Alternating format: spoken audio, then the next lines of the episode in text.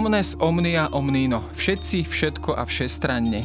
A zda tak by sme mohli v krátkosti zhrnúť program a ideál človeka, ktorý celý život zasvetil úsiliu o rozvoj ľudskej osobnosti a jeho všeobecnej nápravy. Jan Amos Komenský je dnes už klasickou ikonou, ktorú sme sa naučili automaticky prijímať ako nespochybniteľnú autoritu, akoby z hlbín vekov dozerajúcu na naše vzdelávanie a náš školský systém. Ak však odhliadneme od tohto klasického obrazu učenca, máme možnosť uvidieť vidieť aj obyčajného muža, ktorého život bol poznamenaný mimoriadne neistou dobou a veľkými osobnými tragédiami. Jan Amos Komenský bol politickým exulantom, ktorý sa pre svoje náboženské presvedčenie nemohol vrátiť do vlasti.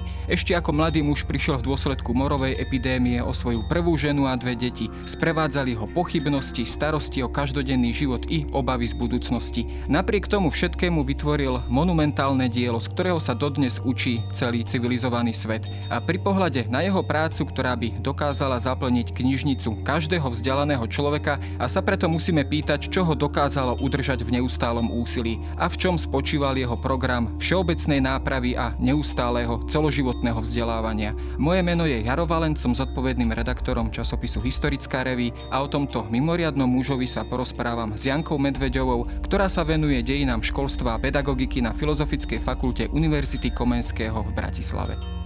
Zbožní mnísi alebo bezohľadní bojovníci. Chudobní ochrancovia pútnikov alebo najbohatší rád v dejinách ľudstva. Mýtus stredoveku alebo posmrtný život v prítomnosti.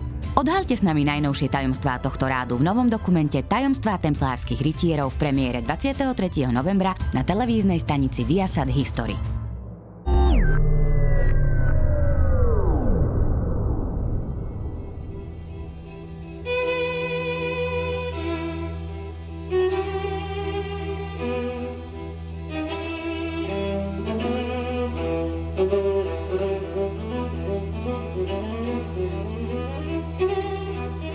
Komenského nespomíname celkom náhodou, keďže 15. novembra si pripomíname 350 rokov od úmrtia tohto človeka. A je to teda aj príležitosť si ho trochu ľudsky priblížiť. On svoj život dožil vlastne v exile v Amsterdame. Keď sa ale vrátime k počiatkom jeho života, tak e, prídeme na Moravu, konkrétne do Uherského Brodu a pozrieme sa na veľmi zaujímavú dobu, ktorá bola poznamenaná v českých dejinách predovšetkým stavovským povstaním a začínajúcou sa 30-ročnou vojnou. Keď sa teda pozrieme na jeho detstvo a dospievanie, čo malo na neho zásadný vplyv, ktorý si niesol aj e, v tom ďalšom živote. Bola to povedzme príslušnosť k cirkevnému spoločenstvu jednoty bratskej, prípadne to boli učitelia, rodinné zázemie, teda čo bolo v jeho mladosti pre neho určujúce? Mm, podľa mňa to, čo, čo ste povedali, práve tá príslušnosť k jednote bratskej, ktorá, ktorá ho sprevádzala celý, celý svoj život a aj formovala jeho myslenie, aj jeho tvorenie. Tak ako ste spomenul, ten jeho život bol pohnutý a bol pohnutý už od malička, lebo on relatívne skoro osirel a vychovávala ho na, na Morave jeho teta, ale tým, že tá jednota bratská fungovala v nejakej takej širšej komunite, kde vlastne prichádzal, prichádzal do kontaktu aj so vzdelanými ľuďmi, aj s tým takým, takým kultivovaným prostredím, teologickým, náboženským. A potom hlavne, hlavne tie jeho neskoršie štúdia na nemeckých univerzitách, v Helborne a, a kontakty s um, profesorom Alstedom alebo ďalšími inými, ktorí ho nejakým spôsobom formovali a utvárali tú jeho intelektuálnu integritu. Ale myslím si, že úplne takým dominantným uh, činiteľom počas celého jeho života je práve tá príslušnosť k jednote bratskej. Vy, ako ste to už naznačili, on bol pomerne rozhľadeným, mladým, vzdelaným mužom, ktorý teda absolvoval aj študijné pobyty vlastne v zahraničí, v Nemecku, bol v Holandsku. S týmto vzdelaním sa vlastne aj na krátko vrátil vlastne do rodného kraja, kde teda aj učil. Bolo toto, povedzme teda, práve toto vzdelanie, tá rozhľadenosť, dá sa povedať aj taký európsky obzor pre neho určujúce v tých ďalších rokoch v tej jeho práci? Určite áno, pretože práve na tých zahraničných štúdiách získal takúto rozhľadenosť a, a veľmi ho fascinovali slovníky a encyklopedické zbierky a všetky tie knihy, ktoré, ktoré videl v knižniciach svojich, svojich učiteľov. A, a vlastne po návrate do Pšerova, kde sa stal učiteľom a potom aj, aj biskupom jednoty bratskej, tak už, už tu sa vlastne pohráva s tou myšlienkou zostavenia nejakého encyklopedického diela. To, toho teda najmä e, fascinovalo nejaký taký, taký, taká väčšia spisba, väčšie monumentálne diela a, a začína vlastne parciálne tvoriť tie jazykové, jazykové učebnice. Alebo teda zaoberá sa metódou ľahšieho osvojenia si teda latinského jazyka predovšetkým. No, do jeho života, ako sme to aj v úvode naznačili, výrazne zasiahli politické udalosti, predovšetkým v Českom kráľovstve. Teda to, čo poznáme historicky, ako teda České stavovské povstanie, bitka na Bielej hore a samozrejme celá tá epocha po Bielohorská a začínajúca sa 30-ročná vojna. Čo to konkrétne znamenalo v jeho E, živote, osobnom živote, ale aj e, v živote profesionálnom. Čo konkrétne tieto politické udalosti vlastne priniesli? Vy ste spomenul, že vlastne si pripomíname, teda 15. novembra si pripomenie 450. výročie od úmrtia Komenského, ale Česi si 8. novembra pripomínajú ďalšie obrovské výročie a to je 400 rokov od bitky na Bielej hore 1620 ktorá veľmi, veľmi e, zásadným spôsobom zmenila fungovanie tej, tej českej spoločnosti, ktorá dovtedy bola naozaj e, dynamicky sa rozvíjajúcim kultúrnym prostredím a, a vlastne po tej bitke na Bielej hore všetci predstavitelia inej ako katolíckej cirkvi sa stali prenasledovanými. A tým, že jednota bratská bola kvázi reformovaná církev, tak e, z toho vyplynulo jedno, jedno vážne rozhodnutie, a to, že vlastne všetci títo členovia jednoty bratskej boli prenasledovaní a museli odísť do exilu.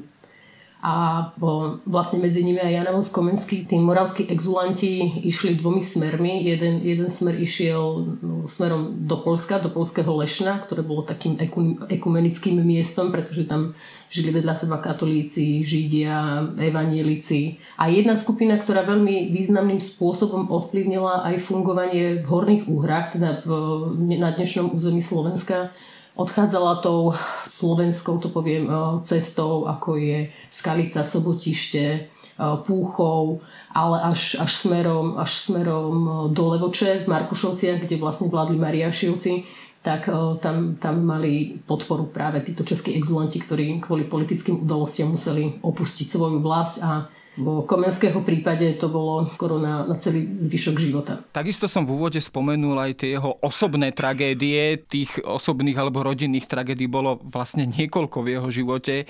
Predovšetkým vyslovene tá prvá, e, keď e, prišiel o svoju prvú manželku a vlastne aj o dve deti, ktoré e, spolu mali vlastne v dôsledku morovej epidémie.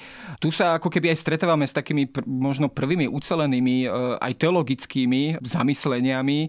Čo konkrétne toto v jeho živote znamenalo, napriek tomu teda, že ho postihla takáto tragédia, tak vždy sa dokázal nejakým spôsobom postaviť na nohy.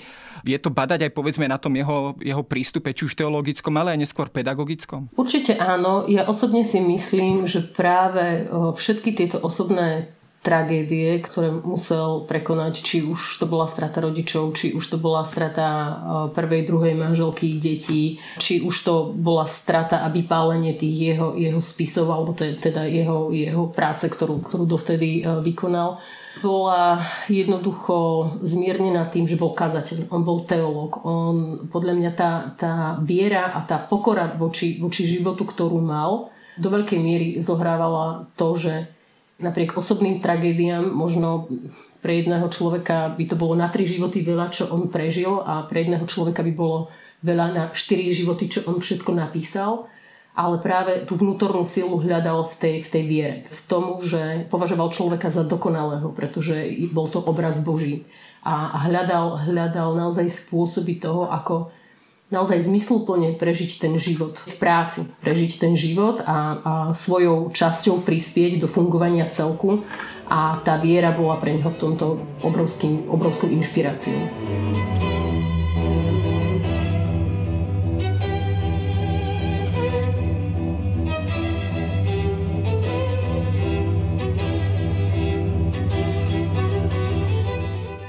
Celkovo to jeho dielo je aj poznamenané takým úsilím a častokrát sa aj pri názvoch e, jeho jednotlivých diel vlastne stretneme s tým termínom e, potreba nápravy alebo náprava človeka, alebo jeden z jeho spisov sa nazýva obecné porady o náprave veci lidských. Čiže s týmto motivom ako keby sa stále stretávame. Z čoho to vlastne konkrétne vychádzalo? Bolo to povedzme aj v kontexte tej politickej situácie 30-ročnej vojny v Európe.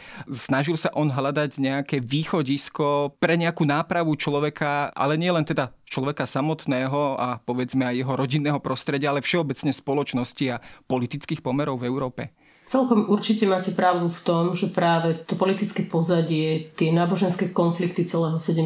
storočia, nielen, nielen v Čechách, celej Európe 30-ročná vojna, u nás stavovské povstania proti Habsburgovcom, celkovo tá, tá klíma nebola úplne priaznivá. Asi málo kto si to z nás v dnešnej dobe vie predstaviť, čo, čo znamená báca o holý život v zmysle toho, že, že ste predstaviteľom nejakej náboženskej skupiny a niekto vás prenasleduje za to, že, že myslíte alebo konáte alebo veríte inak. Toto určite tiež zohrávalo, zohrávalo veľkú úlohu. Plus opäť zase zdôrazním to, že bol duchovný, bol kazateľ a priamo v jeho pracovnej náplni spočíva to hľadať spôsob, ako byť lepší ako urobiť ľudí lepšími. Preto sa venoval aj otázkam e, výchovy. Veril po všemohúcnosť výchovy že jednoducho práve správnou výchovou, správnym vzdelaním, e, diskusiou medzi e, ľuďmi, ktorí sú zodpovední za riadenie jednotlivých štátov, v tom spočíva tá všeobecná porada o náprave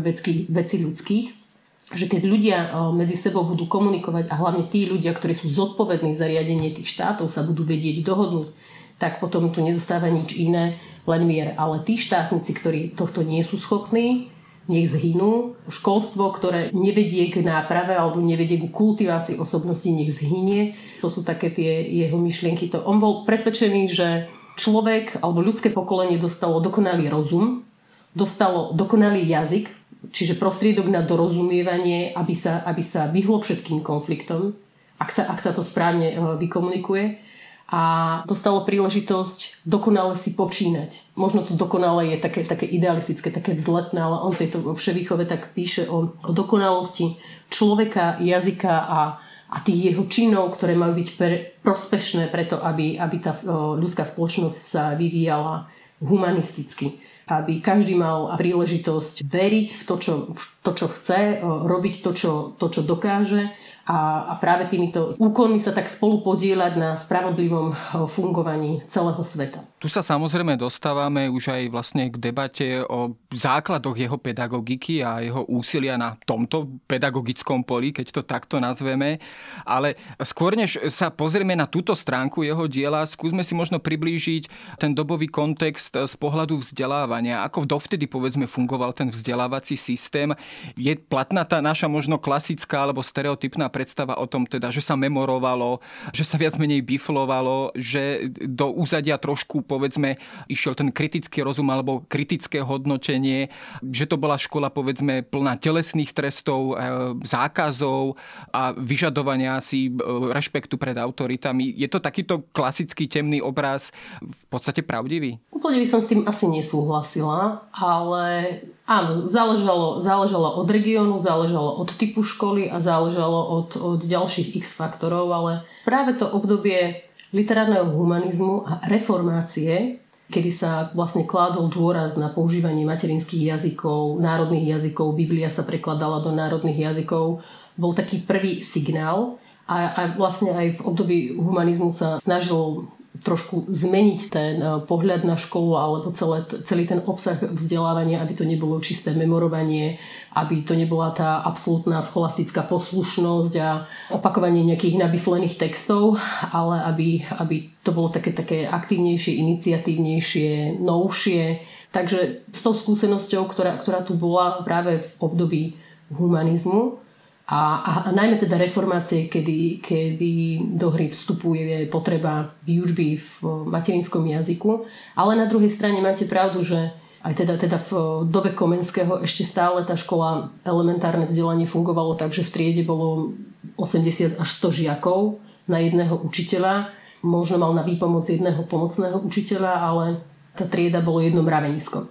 vekovo heterogénne, to znamená, že tam bolo 80 až 100 žiakov a ak sme chceli dosiahnuť nejaké výchovno-vzdelávacie ciele, tak, tak to inak ako, ako nejakým takým memorovaním uh, nešlo. Ďalším takým aspektom je to, že, že je potrebné sa niektoré, niektoré veci naučiť na spameť, pretože aj, aj tá latinská gramatika nejde bez toho, aby, aby sa niektoré veci uh, odmemorovali, ale s tým dôrazom na to, že vlastne poukázal aj na nejaké nové inovatívne prvky, ktoré vedia spraviť z tej školy dielnu ľudskosti Officina Humanas, Humanitas s tým, že poukázal na, na dôležitosť osobnosti učiteľa keď sa pozrieme na ten jeho prístup, tak ten, no, vy ste to aj naznačili vlastne v tom termíne dielňa ľudskosti, teda že škola by mala byť dielňou ľudskosti. Bol ten prístup jeho originálny práve v tomto, teda že sa snažil prihliadať na povedzme vek, osobnosť, charakter toho konkrétneho žiaka, dieťaťa, na primeranosť výučby práve týmto faktorom, že vniesol istým spôsobom poriadok do tohto mraveniska, ako, ako ste to skôr naznačili? Myslím si, že áno, že, že to bol zmysel celej jeho didaktiky, či to bola didaktika česká, didaktika veľká, didaktika magna alebo didaktika analytická, kde de- definoval 192 eh, pedagogických zásad, ako urobiť ten výchovno-vzdelávací proces ľahší, zrozumiteľnejší, zmysluplnejší, systematickejší. Bol protitelesným trestom, čo v tej dobe predtým nebola vec, ktorá bola úplne a priori zakázaná. Eh, nemôžeme povedať, že je úplne považovaný za autora myšlienky povinnej školskej dochádzky, pretože s touto myšlienkou operoval už pred ním nemecký pedagóg Wolfgang Radke, ktorý ho výrazne a významne inšpiroval k takej tej požiadavke toho, čo ste vy spomenuli na začiatku, omnes všetci, omnia všetko, všetko potrebné, všetko všestranné a, a omnino skrze všetko, to znamená, to sú tie spôsoby, metódy a, a ako to dosiahnuť ale ten princíp povinnej školskej dochádzky, alebo teda tá podmienka povinnej školskej dochádzky sa u nás uplatnila až s Máriou Tereziou a Jozefom II, čiže, čiže v období osvietenstva. Čiže áno, hovorili o tom, že každý jeden človek bez, bez rozdielu pohľavia, bez rozdielu rasy, bez rozdielu náboženského presvedčenia má mať príležitosť získať elementárne vzdelanie. Čítať, písať, počítať. A tým rozvinúť možno jeho ďalšie schopnosti, jeho ďalšie zručnosti Omnia neznamená, že úplne všetko encyklopedické vzdelanie. On to, on to vnímal skôr v tom, že všetko potrebné pre život, ktorý prežijem zmysluplne a odovzdám tej spoločnosti to najlepšie, čo, čo viem. Sú ľudia, ktorí sú naozaj široko vzdelaní a, a sú uh, možno učitelia a sú ľudia, ktorí sú manuálne zruční a sú tej spoločnosti prospešní práve tým, že dokážu vyrobiť tie poľnohospodárske stroje alebo dokážu vyrobiť nejaký, nejaký tovar, ktorý, ktorý ďalej slúži ostatným ľuďom. Čiže všetci, áno, to je tá úplne humanistická základná podmienka, všetci majú nárok na vzdelanie, všetko naozaj to potrebné pre tú kultiváciu tej, tej osobnosti, pre kultiváciu tých vzťahov ľudských. A skrze všetko, tak tam, tam už hovorí naozaj o tých konkrétnych metódach o tých spôsoboch. Mne je Komenský veľmi sympatický práve v tom, že všetko prirovnáva k prírode, k nejakému, nejakému kolobehu. Ľudský život prirovnal kolobehu prírody štyroch ročných období. Výchovu prirovnal k rastu malého stromčeka. Vzdelanie alebo poznanie prirovnal k svetlu. A učebnice, učebnice nazval, že tu sú fakle svetla a jazyk je olej svetla. Že všetko má, všetko má takú nejakú, taký inotaj, kde on vlastne veľmi zrozumiteľne a na tej zásade, na ktorej vlastne stojí celý ten jeho pedagogický systém zásadov názornosti, interpretuje tie jeho myšlienky učenca, ktoré možno neboli zrozumiteľné pre obyčajného človeka. On vlastne tento prístup, organický prístup k vzdelávaniu v podstate ako keby aj pretavil do toho takého základného členenia vzdelávacieho systému, povedzme na, na to vzdelávanie, povedzme to materské do tých šiestich rokov, potom to, čo my poznáme ako to, to základné školstvo, potom povedzme nejaké gymnázium alebo stredné školstvo až univerzitné vzdelanie.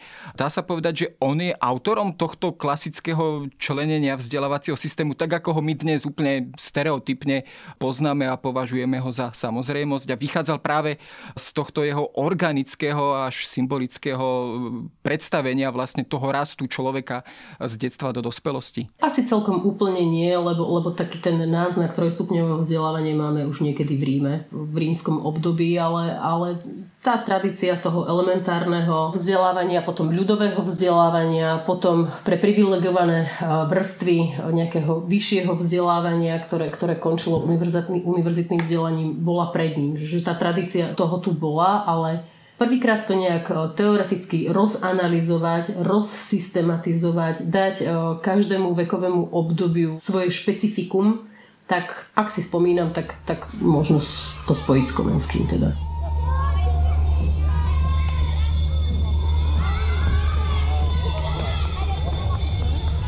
Keď sa pozrieme na tie jeho jednotlivé prístupy, ja tak poznám možno úplne stereotypne a možno to nesprávne pripisujem Komenskému také tie termíny ako teda škola hrov, názorné vysvetľovanie alebo názorné učenie sa, učenie sa toho, čo mi je skôr bližšie a, a prostredníctvom toho sa dostávať k tomu, čo je vzdialenejšie.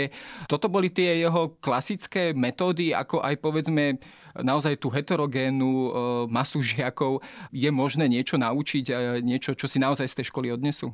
Keď sa povie Komenský, tak prvá asociácia je škola hrou. To neznamená, že tie deti sa tam celé to školské vyučovanie hrali, alebo že, že to vyzeralo ako v iných koncepciách výchovných, modernejších zo začiatku 20. storočia, ale ten jeho spis Škola hrou presne hovorí, hovorí o tom, že vyučovať je umenie. A ten učiteľ musí aj podľa temperamentu, aj podľa nejakých individuálnych schopností toho žiaka namiešať tie farby tak, aby, ak teda maluje to umelecké dielo, aby všetko ladilo. On hovorí o harmónii, on hovorí o pán Sofii ako všemúdrosti, alebo pán harmónia, pán uh, Sofia. To sú vlastne tie jeho také tie výrazy, dnes by sme to nazvali, že globálneho významu. Ako ste správne povedali, ísť od jednoduchšieho k zložitejšiemu, od toho, čo poznám, k tomu, čo nepoznám mať v tom nejaký systém, mať v tom nejakú postupnosť. Samozrejme, že žiakom sa lepšie učí, keď im názorne niečo predvediete, ako keď im len mechanicky nadiktujete poznámky, ktoré sa majú mechanicky naučiť takéto transmisívne odovzdávanie učiva. A presne tie jeho jazykové učebnice sú, sú fenomenálne v tom, že, že poukázal na to, že aj tak ťažký jazyk, ako je latinský jazyk, sa dá učiť inak. Vytvoril systém úplne úžasných moderných jazykových učebníc. Samozrejme, že mal aj nejakých svojich kritikov, ale do veľkej miery sa práve tieto jeho jazykové učebnice používali po celej Európe s tým, že keď si zoberieme Orbis Pictus, tak je to proste klasický príklad toho, ako sa, ako sa aj dnes učí jazyk u tých detí najmenších. Obrázok, význam toho slova, význam tej činnosti, ale musí tam byť zapojených viacej zmyslov do toho, do toho poznávania. On je proste zastanca zmyslového vnímania, zmyslového poznania a v učení tá škola hrou spočívala v tom, že sa snažil do, do osvojenia si poznatkov zapojiť čo najviac zmyslov. Úplne, úplne úžasné sú školské dramatické hry, kde máme tému adventu alebo Veľkej noci alebo nejakého významného národného sviatku. Tí žiaci musia na tom javisku spolu kooperovať a musia gramaticky správne hovoriť a musia sa venovať intonácii a musia sa vedieť presúvať na tom, na tom javisku. Toto je všetko to, čo on sa snažil koncentrovať v tej dramatizácii učiva, aby to pre tých žiakov nebolo statické v lavici a teraz teraz sa nadrvíte nejaké, nejaké latinské deklinácie a, a latinské poučky, ale na nejakom príbehu, príbeh, ktorý má, ktorý má význam z historického hľadiska alebo kultúrneho alebo náboženského hľadiska a na tomto príbehu rozvinul ďalšie ich schopnosti a nastavil ďalšie ich poznanie. Toto, čo ste spomínali, samozrejme tá dramatizácia alebo to divadelné predstavenie, ktoré vlastne odohrávajú samotní alebo hrajú samotní žiaci, myslím, že poprvýkrát ako keby aplikoval počas jeho pôsobenia v Blatnom potoku vlastne po pozvaní vlastne sedmohradského kniežaťa Juraja Rákociho. Ako by sme možno charakterizovali tento jeho pobyt vlastne ako keby na jeho dvore alebo v jeho službách, mohol vlastne poprvýkrát v tom eh, jeho blatno-potockom pobyte môžete poprvýkrát si vyskúšať tie svoje teoretické prístupy v praxi, v tej školskej praxi a bola tá škola, ktorú tam on založil a viedol istým spôsobom revolučná, nová v tom prostredí? Joj, no on by určite chcel, aby bola revolučná, ale, ale určite, určite to nebolo, nebolo úplne takéto jednoduché. Je pravda, že Blatný potok bol možno nejaký jeho štvrtý alebo piatý pobyt, on po tom nutenom exile bol pozvaný aj do Anglicka, aj do Švedska, kde, kde vlastne tí ľudia, ktorí o ňom vedeli, že je to učenec, ktorý zmýšľa inak, si ho povolávali do svojich krajín s cieľom reformovať tamojšie školstvo. Čiže z Lešna išiel do Anglicka, z Anglicka išiel do Švedska, potom sa zase vrátil do Lešna a tam tvoril a písal. A do Blatného potoka bol, bol vlastne pozvaný práve v kontexte možno tých stavovských povstaní uhorských, tým, že, že bol inak, tým, že na, na dvore týchto sedmohradských kniežat tí, tí exulanti moravskí našli, našli azyl. A áno, bolo to, bolo to predovšetkým z iniciatívy matky Františka Rákociho, Zuzany Lorfanty. Áno, jeho idea bola vytvoriť sedemtriednu pansofickú školu pansofickú všemúdru, kde, kde naozaj aplikuje všetky tieto svoje názory, metódy, postupy, overí si to, ale ale tým, že narazil na nie celkom možno rozvinutý systém, nehovorím, že rozvinutú krajinu, ale samozrejme, že aj tie, tie náboženské ťahanice v tom zohrávali svoju úlohu. Ďalšia vec je to, že v tom svojom úvodnom spise hovorí, hovorí ako odstrániť lenivosť zo škôl. Ale on nehovorí len o žiakoch, ako nájsť spôsob odstrániť lenivosť zo škôl, ale, ale veľakrát sa boril aj s tým, že nenašiel, nenašiel podporu pedagogickom zbore. Boli nadšenci, ktorí, ktorí vlastne e, využívali jeho metódy, využívali jeho učebnice po latinských evangelických školách na východnom Slovensku aj na západnom Slovensku.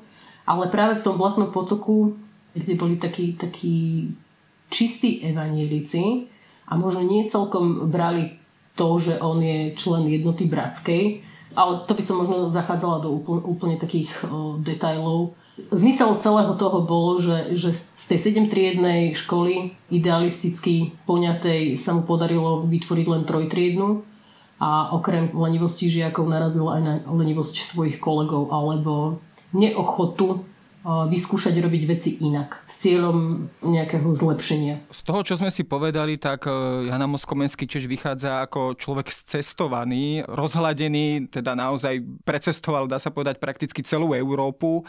To sa muselo takisto odraziť, povedzme, aj v jeho jazykových znalostiach. Aký bol, povedzme, jeho prístup vôbec k jazyku ako takému? Bol, povedzme, privržencom e, toho všeobecného vzdelania prostredníctvom latinčiny, alebo naopak dával dôraz na materinský jazyk, e, ktorý teda má byť tým primárnym vodítkom pri vzdelávaní. Bol klasickým učencom, to znamená, že latinčina, grečtina bol, boli takou integrálnou súčasťou jeho, jeho intelektuálnej výbavy. Ale vo všetkých svojich prácach a hlavne v tých, e, kde poukazuje na to elementárne vzdelanie, alebo teda informatórium školy materskej, to je ten vek, ktorý ste spomenul od 1 do 6 rokov, hovorí o zásadnej myšlienke, že deti sa majú učiť v jazyku zrozumiteľnom, to, to znamená materinskom, aby oni dokázali z jednoduchšieho postúpiť k zložitejšiemu, tak to jednoduchšie musia pochopiť práve v tom, v tom jazyku matky, v tom materinskom jazyku. Tým, že bol celosvetovo uznávaný učenec a viem, že tá latinčina bol univerzálny jazyk v všeobecnej porade o nápravecích ľudských hovorí o univerzálnom jazyku, o potrebe vytvoriť nejaký univerziálny jazyk s cieľom, aby práve tí ľudia, ktorí sú zodpovední za, za tie spoločenské vzťahy, za mier, sa vedeli dohodnúť v nejakom univerzálnom jazyku. Dnes to je angličtina, v minulosti to bola latinčina ale čo sa týka vzdelania, veľmi apeloval na tú požiadavku, aby sa, aby sa deti učili v materinskom jazyku, v zrozumiteľnom jazyku. To je vlastne tá kontinuita od, od, toho reformačného úsilia Luthera Melanchtona, ktorí preložili Bibliu do, do Nemčiny s cieľom, aby sa dostala čo najširšiemu okruhu ľudí, aby, aby ľudia v rodine si priamo vedeli čítať. Málo ktorý človek, ktorý, ktorý nemal vzdelanie, dokázal si prečítať eh, v latinčine Bibliu alebo Takže určite, určite bol zástanca materinského jazyka.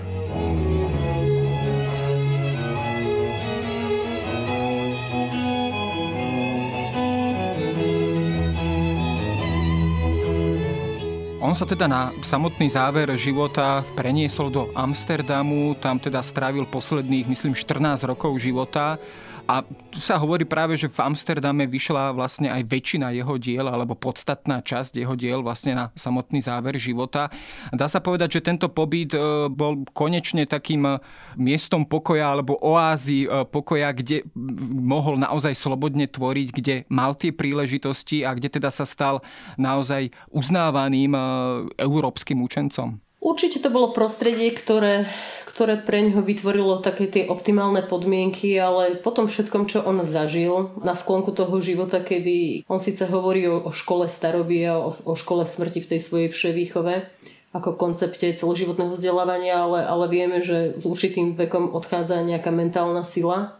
Tým, že bol učenec, tak jasné. Tým, že mu dvakrát vyhorel alebo stratil tie svoje spisy a a, a neustále, neustále ich ako keby na novo vyrábal, ale prepisoval ich už s tým poznaním toho zrelého muža, ktorý mal nejaké poznanie, ktorý mal nejaké skúsenosti a aj zaprisahal svojich dedičov vlastne na tej všeobecnej porade o náprave ľudských. On, on pracoval dlhé desiatky rokov a zaprisahal tých, tých svojich dedičov, že po jeho smrti sa musia usilovať, aby, aby sa to dopísalo a vytlačilo.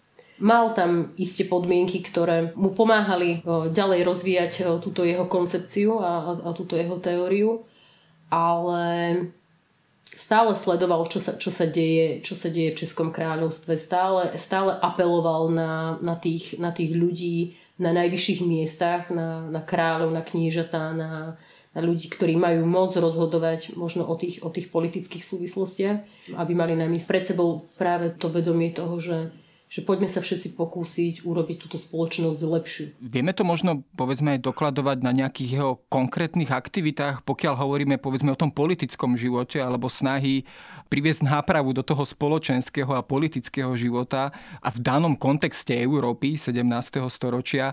Na čo konkrétne teda on apeloval, povedzme, keď teda apeloval na štátnikov, politikov, respektíve teda korunované hlavy v Európe, čo konkrétne on vlastne navrhoval, povedzme, aj v kontexte kontexte nejakého projektu európskeho mieru? Viem, že, že sa ho veľmi osobne dotkol konflikt medzi Holandskom a Anglickom, keď vstúpili oni do nejakej obchodnej vojny. Takisto so svojím spisom Všeobecnej porady o náprave ľudských cestoval za Friedrichom Falským, kráľom, ktorý bol z iného ako katolického tábora a bol vlastne takým oponentom Habsburgovcov a veľmi dôkladne a dômyselne mu predstavil tento projekt všeobecnej, všeobecnej nápravy, ale, ale ne, nenašlo to nejakú takú konkrétnu odozvu alebo nemôžeme nemôžeme označiť, že, že tak toto, toto je vlastne úsilie Komenského, ktoré sa vlastne v tých politických dejinách podarilo presadiť na to, aby tá, tá spoločnosť išla v zhode s tou, s tou jeho filozofickou úvahou o náprave človeka. Keď sa pozrieme už na to samotné dedičstvo Komenského a jeho diela,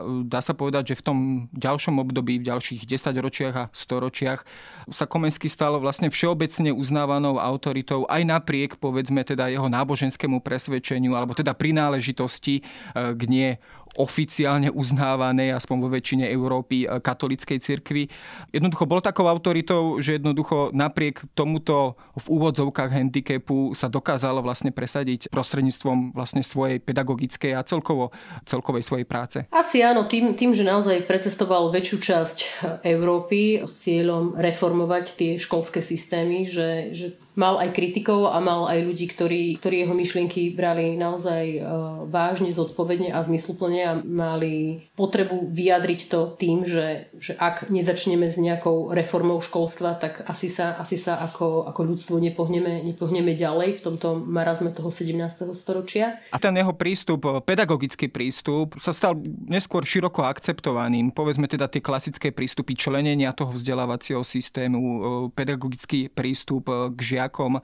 Boli to metódy, ktoré jednoducho vošili vlastne do pedagogiky a vzdelávacieho systému v podstate každej európskej krajiny. Vieme to dneska možno takto paušalizovať alebo zjednodušiť? Asi sa to nedá paušalizovať, pretože každá tá krajina je určitým spôsobom špecifická a má aj, aj špecifické školské systémy. Pre nás, pre, pre Čechov a Slovakov, pre československý systém, takú tú klasiku z tej všeobecnej didaktiky uh, sme prebrali, ale myslím si, že v tom vo celoeurópskom kontexte je on vnímaný skôr ako, ako človek, ktorý hovorí o tej koncepcii celoživotného vzdelávania. Že je to proste kontinuálny proces. Väčšina európskych štátov má vo svojich vzdelávacích stratégiách práve ten princíp toho celoživotného učenia univerzálneho učenia, schopnosti sa možno rekvalifikovať v prípade, že niečo, niečo nie je saturované alebo nemám, nemám odozvu na, na tom trhu práce, tak, tak tým, že sa dokážem vzdelávať a dokážem uh, pochopiť uh, určité, určité procesy, tak mám aj schopnosť sa, sa ďalej vzdelať v niečom inom. Samozrejme, že, že sa to vyžaduje od lekárov, právnikov, učiteľov, aby, aby neustále updateovali tie svoje poznatky, schopnosti, pretože tá veda ide naozaj kozmickou rýchlosťou dopredu a, a, a to, čo platilo pred desiatimi rokmi už možno dnes neplatí, ale tá koncepcia toho, že každé vekové obdobie má určité špecifikum, ktoré treba využiť na to, aby sa ten žiak, aby sa ten mladý muž, aby sa ten dospelý človek, aby sa ten senior učil a učil sa zmysluplne. Aby, aby to, čo, to, čo sa naučí, bolo pre ňoho prospešné. A keď je to prospešné pre neho, že vytvára takú tú svoju osobnú integritu, zároveň bolo prospešné aj pre celú tú spoločnosť, pre celú tú komunitu, v ktorej pôsobí. Čiže skôr by som, skôr by som Komenského z toho celoeurópskeho kontextu videla v tej koncepcii všemúdrosti, tej pansofie a tej koncepcie univerzálneho vzdelania a celoživotného vzdelávania. Že je to neustály proces, že každý deň sa dnes učíme, každý deň sa na nás vychrlia stovky a stovky nových informácií a, informácií a my ak ich nevieme triediť, my ak ich nevieme overovať, my ak ich nevieme spracúvať, tak to bohužiaľ veľakrát vedie k tomu, čo, čo dnes v dnešnej spoločnosti je o, viditeľné. No. No a samozrejme, toto by bolo na samostatnú debatu, v ktorej je Komenský pozoruhodne aktuálny. Celkovo ten jeho koncept alebo program e, celoživotného vzdelávania a neustále sa vzdelávajúcej spoločnosti je mimoriadne moderný aj dnes a môžeme teda len dúfať, že si, že si z tohto jeho konceptu zoberieme ponaučenie. Takto sme si ho mohli aspoň nakrátko predstaviť s Janou Medvedovou z Univerzity Komenského. Ďakujem za rozhovor. To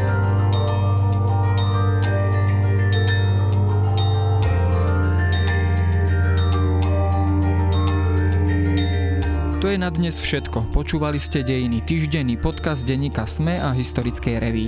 Podcast Dejiny vychádza každý týždeň v nedelu. Prihláste sa na jeho odoberanie vo svojej podcastovej mobilnej aplikácii na platformách Google Podcasty, Apple Podcasty alebo v službe Spotify. Všetky diely nájdete aj na adrese sme.sk lomka dejiny alebo historickareví.com. Ak sa vám podcast páči, môžete ho ohodnotiť. Ak nám chcete poslať pripomienku, môžete sa pridať do podcastového klubu denníka SME na Facebooku alebo mi poslať mail na adresu jaroslav.valent.sahy.sk Ja som Jaroslav Valent a na výrobe tohto podcastu sa podielala aj Jana Maťková.